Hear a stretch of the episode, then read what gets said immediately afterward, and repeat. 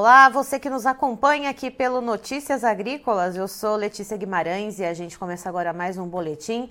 E vamos falar sobre o mercado do boi gordo. Quem vai trazer as novidades, vai trazer então o contexto dos preços para a gente hoje é o Gustavo Figueiredo, que é sócio da Radar Investimentos. Seja muito bem-vindo, Gustavo. Eu que agradeço, Letícia. Um abraço, a um boa tarde a todos, né? Já é boa tarde, não, bom dia ainda a todos. É, falta seis minutinhos para virar para boa tarde. Ô Gustavo, me diga uma coisa, a gente está nessa terça-feira, já estamos aí no clima de, de fim de ano, né? Dezembro, finaleira de 2023. Como que a gente observa esse mercado do boi gordo no dia de hoje, dia 5 de dezembro? Vamos lá, Letícia. Dando continuidade à última entrevista que nós nós falamos aí com o Alexander, é, a nossa visão já era uma visão mais altista, mais otimista, graças a Deus, né, Letícia? Até que enfim nós vamos, depois de um longo e tenebroso inverno aí, a gente voltou a falar de alta. A alta da última, em relação à última é, entrevista nossa e hoje, ela se consolidou. A gente falava de um boi piso de 235, saindo bastante animais aí de 240 com máximas de 245 Hoje a gente já, alguns dias depois, a gente já fala aí de um piso de 245 reais para o estado de São Paulo e com máximas aí ocorrendo na casa dos 250 reais. Hoje, 250 reais é o preço que o maior volume de negócio é o que está saindo dentro do estado de São Paulo. Tá? E o que, que dá base para isso aí, Letícia? É oferta e oferta em outros estados. Né? Goiás, por exemplo, é um estado aí onde na, na, durante o período de inverno que nós tivemos na arroba do boi, ela, ela ajudou muito aí a que o preço da arroba, que é a base São Paulo, caísse, porque lá um volume muito grande de animal, descia tanto carne quanto animal e, e compunha toda a nossa escala aqui. Hoje é o contrário, é o inverso. Hoje o Goiás praticamente igualou a São Paulo, já tem muitas negociações ocorrendo no estado de Goiás no 245 reais. É, dizem aí, Rádio Peão, já que oferta até de 250 dentro do estado de Goiás, mas ainda não vi. Mas já tem uma, uma conversa aí é, nesse sentido. E, e não é de duvidar, porque a escala de Goiás hoje, Alexandre, é, Letícia, ela é uma, das, é uma das piores do Brasil. Então, é gente comprando para dentro dessa semana, para dentro da outra semana ainda. E, e é um cenário que a gente não via há muito tempo. Ou seja, esse mercado ele vem se sustentando e o fiel da balança ele está sendo principalmente a questão da oferta de animais, Gustavo. É, a oferta de animais é um fator. Essa é a parte boa, né, né Letícia? Porque se fosse só isso aí, a gente é, poderia dizer que a gente ia para uma estabilidade longa, né? O boi ia ficar por um longo tempo nesse, nesse, nesse patamar. Agora, tem outros fatores aí que contribuem para isso. Então, nós vamos lá. Quais são os fatores? É, o fator é a margem, é, quando a arroba saiu de 200 para 240 em setembro, a margem que existia para a gente confinar um animal, ela zerou praticamente. Então, você, uma arroba saindo de 200, de 200 para 240, é, você comprar um animal é, de reposição de 230, 220, 240 para vender a 240, o único ganho que você tinha era sobre a arroba produzida, que você produzia uma arroba abaixo de 220 reais. Né? Então, de setembro para frente, tudo aquilo que foi sendo abatido, o volume que foi colocado no animal confinado foi reduzido. Então, a gente começa a ter essa sensação de redução dos animais terminados no confinamento a partir de agora, dezembro, janeiro, fevereiro, até março, né? devido ao cenário passado. Nós temos agora contribuição em relação ao clima. O clima ele afetou não só a pastagem em várias regiões do país, que são produtoras de de boi gordo, como também a questão da comida, que foi é drástico, né, a diferença. Então a gente estava num milho bolsa trabalhando a 53 reais, hoje milho já estamos trabalhando nesse exato momento a 71,08 para o mês de janeiro. Então você vê aí a diferença que isso vai gerar numa arroba produzida. Então, quanto maior, me, reduzindo ainda mais a margem do animal confinado, né? E o animal barato é o animal a pasto, e nem todo o Brasil hoje tem um animal a pasto. E animal a pasto, onde existe pasto, o custo de arroba produzida é muito menor. Se ele é muito menor, e a gente está com uma tendência de valorização da arroba, quem tem um volume considerável para vender de animais, ele vai colocar mais peso nesses animais e vai vender de forma a conta gotas, ou seja, as escalas não vão evoluir da noite para o dia. Tá? Então, somado a clima, grãos e margem de confinamento, Letícia, somado tudo isso, gera uma arroba muito firme nesse momento, onde a gente pode considerar que abaixo desse piso de 245 para os próximos meses vai ser muito difícil da gente ver e de ver um, um volume de negociação a partir de agora. E conforme a gente falava antes de entrar ao vivo, Gustavo, e que você comentou agora também nos próximos meses, esse cenário de firmeza, de sustentação nos preços, ele deve perdurar até ali mais ou menos o mês de março? É, a gente vai acompanhar mês a mês, mas eu acredito que a gente vai para um cenário de firmeza até ali sim. Eu acho que nós temos aí uma exportação vindo é, ao longo de janeiro com volume maior em relação aos Estados Unidos. Até China a gente já houve aí uma recomposição a partir de janeiro aí com um volume maior, considerável, e até um pouquinho, não tão quanto já foi no passado, mas uma melhora aí também no, no valor pago na questão tonelada em dólar. Então, e com um cenário de menor oferta a partir de agora em relação ao que nós vimos de agosto até novembro. Né? Analisando todos esses pontos e essa relação do El Ninho muito severo, com quebra de safra, é, isso aí é, é para a gente gerar um alerta assim, e isso contribui em relação ao clima, que automaticamente já gerou essa valorização nos grãos, é, com maior preço no, no, quilo da carne de frango, de suíno, que é a alimentação aí é, base para esse tipo de cultura. Em relação à demanda, Gustavo, tanto a demanda interna quanto a demanda externa. No caso da demanda externa, a gente teve um volume embarcado em novembro que foi um melhor novembro da história em matéria de volume. Uh, como que esses, esses dois fatores, né, demanda externa e também a demanda interna, têm contribuído para esse cenário de firmeza? Isso é mais um fator que contribui para esses cenários que a gente colocou aí agora, né? Então, quanto mais exportação, menor a quantidade de boi, maior a valorização da arroba e maior a procura pelo, do frigorífico da indústria em relação ao animal terminado. E num cenário agora que daqui para frente o volume de animal terminado de confinamento, que é o animal perecível, independente de preço, ele tem que sair, vai começando a reduzir e vai aumentando o poder de, de barganha do pecuarista, sendo esse animal terminado, na maioria, a pasto. Né? Então, logicamente que o animal confinado, o giro é sempre constante, mas logicamente que em um período ou outro há uma concentração maior e daqui para frente eu acredito que essa concentração ela vai sendo é, gradativa. Tanto que a gente vê aí muitas indústrias que têm contrato com os grandes é, pecuaristas, né, que fornecem aí mensalmente um volume, a gente vê que eles estão tentando trazer os animais contratados já para trás, ou seja, está faltando animal no dia a dia nessa compra spot, e para que o preço não suba e eles não percam é, a ponta da corda, que é a gente diz, para que eles tente ir segurando o máximo possível esses preços, eles vão trazendo aquele animal que seria só abatido no final do mês, eles vão trazendo para agora, para ir completando aquela escala. Por quê? Porque se hoje eles saírem atrás de um volume de animais a 250 para compor a escala do mês inteiro, eles não vão ter esse animal. E se eles pagam e não conseguem é, fechar essa escala nesse momento, o que, que acontece? Todo mundo pede mais. E aí o preço começa a subir sem a oferta na mão. Então, os frigoríficos grandes, principalmente, estão tentando controlar essa, essa questão de preço. Só que a gente viu que eles já perderam nesse momento a guerra em relação ao preço e o preço mínimo abaixo de 245 já não se compra mais nada.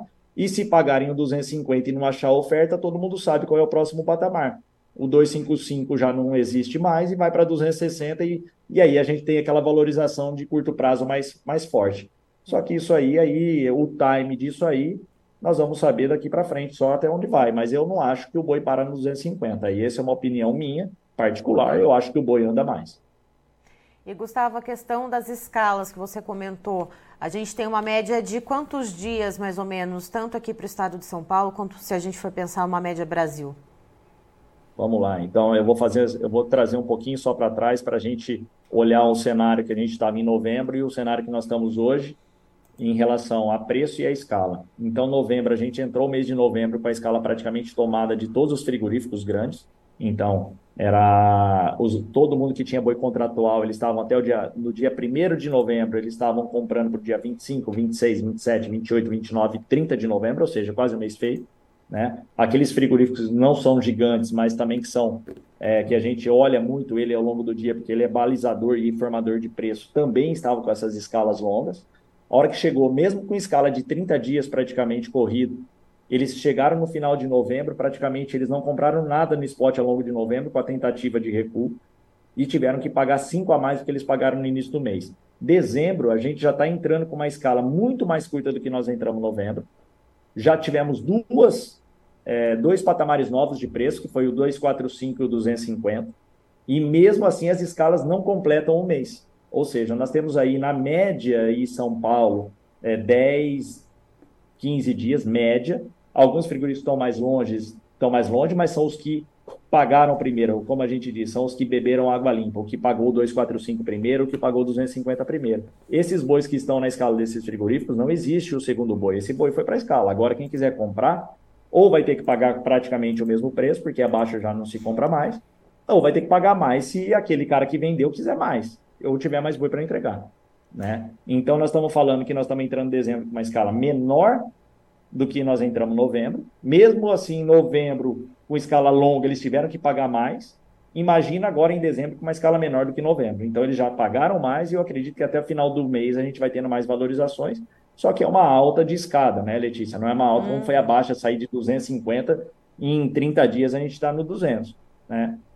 Então a gente vai sair aí de um 240, 245, 250. Às vezes para um tempo aí nesse 250 fica cozinhando o galo, não tem chance de, de recuo nesse momento em relação ao cenário que nós estamos vendo. Se não for a única coisa de que poderia fazer cair um boi nesse momento é uma notícia extra-campo, né? Que tomara a Deus que não venha, né? E, e a gente vai aí para um cenário de alta para os próximos meses. E aí, como diz, quando a gente está numa tendência, a tendência, mesmo que aquele preço não seja um ponto de equilíbrio, mas em algum momento a gente pode ter algum, algum preço com expectativas excessivas, ou seja, a gente pode sim galgar aí para 270, 280, não vou falar limites, a gente pode bater isso aí, mas não que seja um ponto de equilíbrio ideal. O ponto de equilíbrio hoje para uma venda de carne onde tudo roda é o preço que nós estamos hoje, é o 250. Mas em algum momento, devido aí agora às festas, virada de, de, ano, de, de ano que não tem muita negociação, pecuarista às vezes tá, sai de férias, só volta lá pela dia 15 de janeiro, pode ser que a falta de oferta nesse momento, somada a todos esses fatores que que vem contribuindo aí pra, com a alta, a gente pode ter um, um movimento maior do que seria o ideal para a questão de ponto de equilíbrio. E Gustavo, recadinho do coração para o pecuarista nesse momento, observando essa tendência de sustentação, de cenário de mais firmeza nos preços e até possíveis altas. Uh, o que, que o pecuarista tem que olhar? Quais as ferramentas que ele uh, que seria prudente ele apostar para poder então se manter seguro e poder participar dessas altas caso elas ocorram? Vamos lá. É logicamente que o RED é sempre bem-vindo, né? Porque ele, ele defende, defende uma notícia, igual eu falei, extra-campo. Uhum. Se quiser fazer RED hoje, ô Letícia, o ideal não é fazer fixo, o ideal é fazer um intervalo, onde você compra uma operação de baixa, e vende uma de alta e você participa de uma alta. Porque se você fizer fi, fixo hoje e o mercado subir, você vai ficar com aquela dor de que você vendeu mal. Uhum. Né? Então, ter um intervalo maior aí para uma ponta de cima. Então, fazer uma mínima, um exemplo, né? Vamos falar janeiro hoje, vamos fazer uma mínima de janeiro 250 por uma máxima de 270. Pelo menos se o boi for para 280, você está vendendo um boi de 270 e não um boi de 252 que está nesse momento. Tá? Então, se for usar alguma coisa, é usar alguma coisa que tenha um intervalo maior e não um valor fixo. Se falar, não, eu só faço fixo e eu quero ir para o risco em relação a essa notícia extra-campo, eu não faria nada agora. É valor fixo é lá para frente. Tá? Se, pensando na análise fundamentalista que o mercado vai, que o mercado é de alta. Então, eu não travaria nada e outra. E também nós não podemos travar nada porque o custo também da, da questão da nutrição nesse momento, ela é maior do que era e a gente não sabe qual é o, o ponto disso aí. Às vezes a sua margem está hoje 252, você quer travar essa margem 252, você tem que travar também o custo da sua produção. Aí, beleza, aí você já sabe a margem, é esse valor que eu quero, e aí você vai e trava por conta própria, não tem problema nenhum.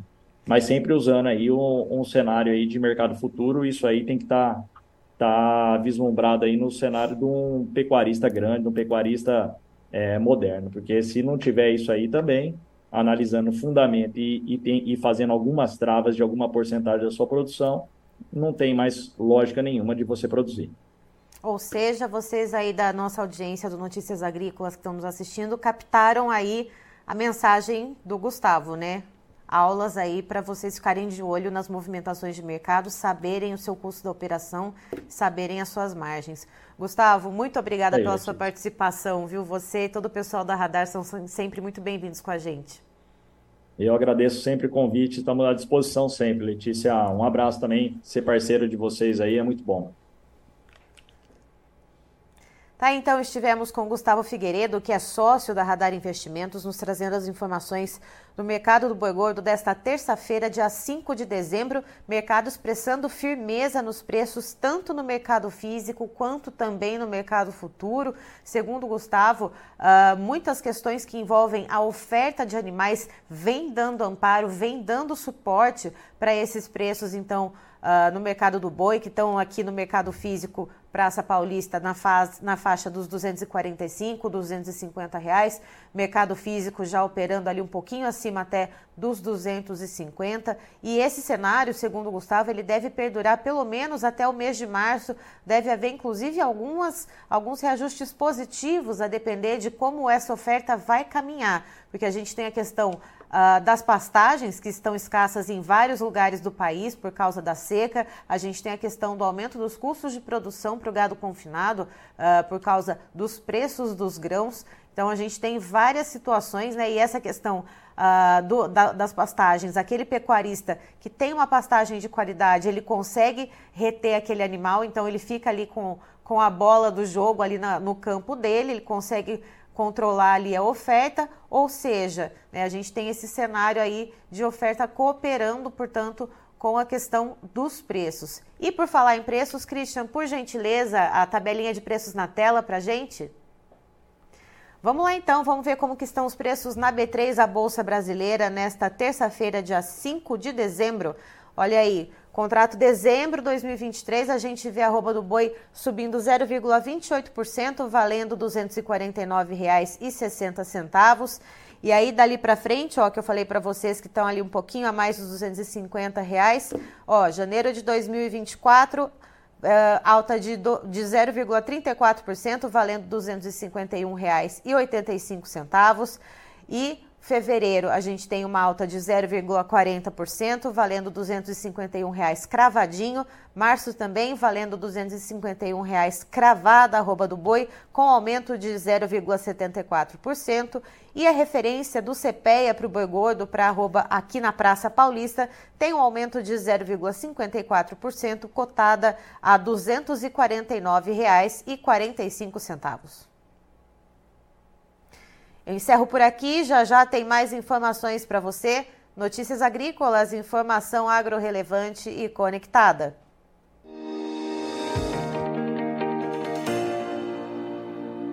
Participe das nossas mídias sociais no Facebook Notícias Agrícolas, no Instagram, arroba Notícias Agrícolas e em nosso Twitter, arroba Noteagri. E para assistir todos os vídeos, se inscreva no YouTube, na Twitch, no Notícias Agrícolas Oficial.